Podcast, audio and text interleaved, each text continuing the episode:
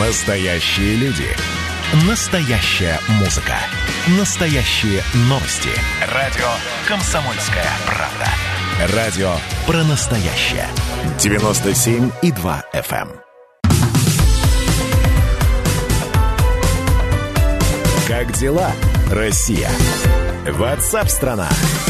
Это прямой эфир радио «Комсомольская правда». Ну а теперь к о нашумевшем. Эксперты признали, что Ильназ Галиевиев, устроивший стрельбу в школе в Казани, был невменяемым на момент преступления. Об этом сказано в публикации официального органа общественных наблюдательных комиссий. А, Там говорится, что по нашей информации Государственный научный центр социальной и судебной психиатрии имени Сербского признал казанского стрелка Ильназа Галиевиева невменяемым на момент совершения массовых убийств. Я напомню, что в Уголовном кодексе есть статья номер 21 «Невменяемость». А, Там с- у этой статьи несколько пунктов. Первое. Не подлежит уголовной ответственности лицо, которое во время совершения общественно опасного деяния находилось в состоянии невменяемости, то есть не могло осознавать фактический характер и общественную опасность своих действий или бездействия, либо руководить ими вследствие хронического психического расстройства, временного психического расстройства, слабоумия и так далее. Второе. Лицу, совершившему предусмотренное уголовным законом общественно опасное деяние в состоянии невменяемости, судом могут быть назначены принудительные меры медицинского характера. Я напомню, в Казани 11 мая произошло крупнейшее в России за последнее время массовое убийство в школе. 19-летний Ильназ Галиевиев, по данным следствия, устроил взрыв и стрельбу, убив семерых детей и двух учительниц. Еще 24 человека пострадали. С нами на прямой связи Артем Гилев, врач-психиатр, судебно-психиатрический эксперт. Артем Андреевич, я вас приветствую. Здравствуйте. Здравствуйте. А, Хотелось бы а, узнать признание невменяемости.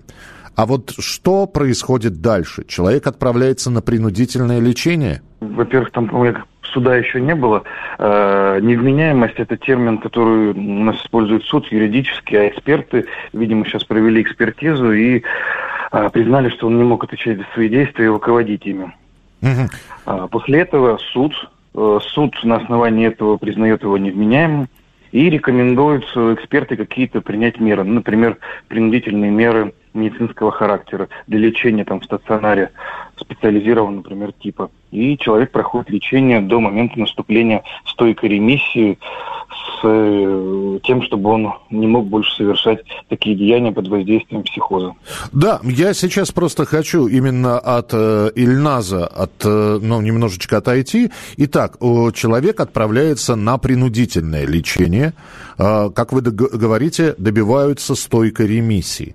После наступления, после наступления ремиссии, что происходит с этим человеком? Он по- по-прежнему находится в медицинском учреждении. Э, Он, он теперь уже э, в состоянии стойкой ремиссии отправляется в суд. Его отпускают домой, в конце концов. Ну, в конце концов, это когда-то происходит. Э, Просто если было какое-то деяние э, очень страшное, то период наблюдения обычно требуется более долго для того, чтобы была полная убежденность в том, что не будет повторения таких состояний.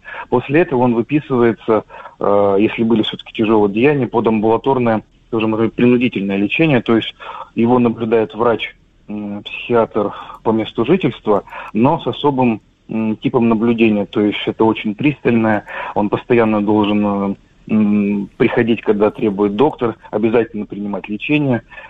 И даже когда это амбулаторное принудительное лечение заканчивается, наступает активное диспансерное наблюдение, когда тоже особо пристальный контроль за такими людьми, потому что, может быть, все-таки существует какая-то вероятность повторения.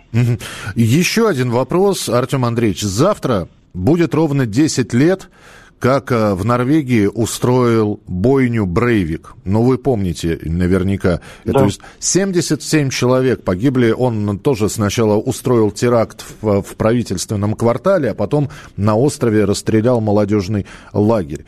И тоже проводилось сразу несколько психиатрических экспертиз. И надо сказать, что согласно документам, первая экспертиза выявила у Брейвика э, значит, шизо- шизоидное шизофреническое состояние.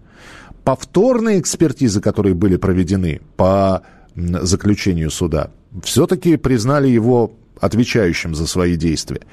Так что вот нынешнее, а теперь возвращаемся к нынешнему э, заключению э, от Государственного научного центра сербского. Э, повторно, э, это, это же не, фак, не фактически, можно ли повторную экспертизу провести? И, и нужно ли проводить? Можно, если будут какие-то для этого показания, то, конечно, проведут повторно. Просто насколько заключение Института Сербского является авторитетным и нуждающимся в проверке или в перепроверке? Ну, у нас в России оно является авторитетным. Хорошо, спасибо. Е- и еще есть несколько вопросов. Угу. Галеевиев угу. приобрел оружие буквально за несколько дней до того, как совершил нападение на школу.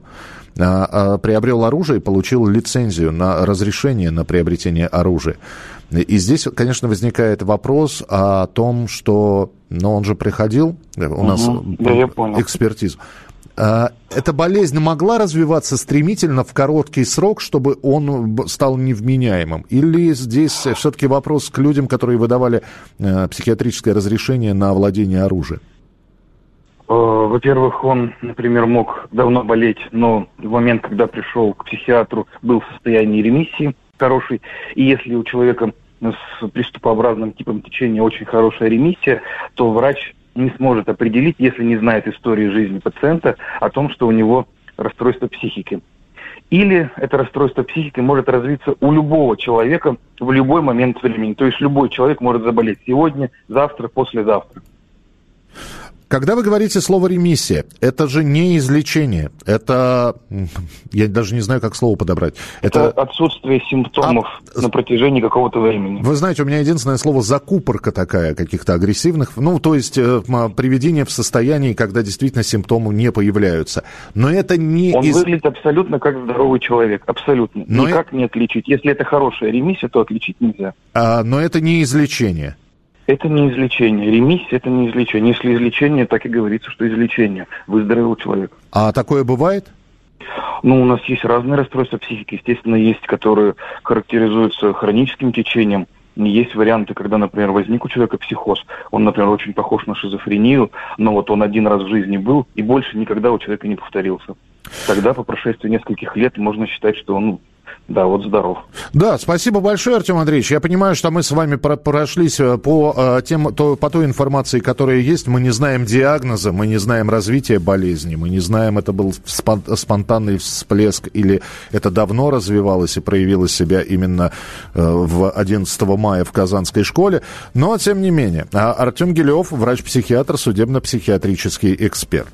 Все подробности последуют, как обещают, что будут опубликованы, доведены будут до сведения, и мы к этой теме еще вернемся.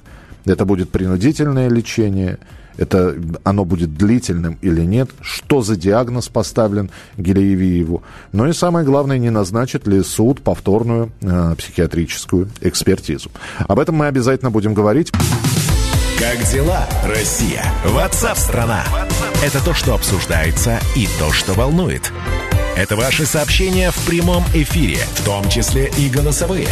Каждый будний день с 11 до 15 часов с Михаилом Антоновым. Эфир открыт для всех. Включайтесь. Радио «Комсомольская правда». Радио про настоящее.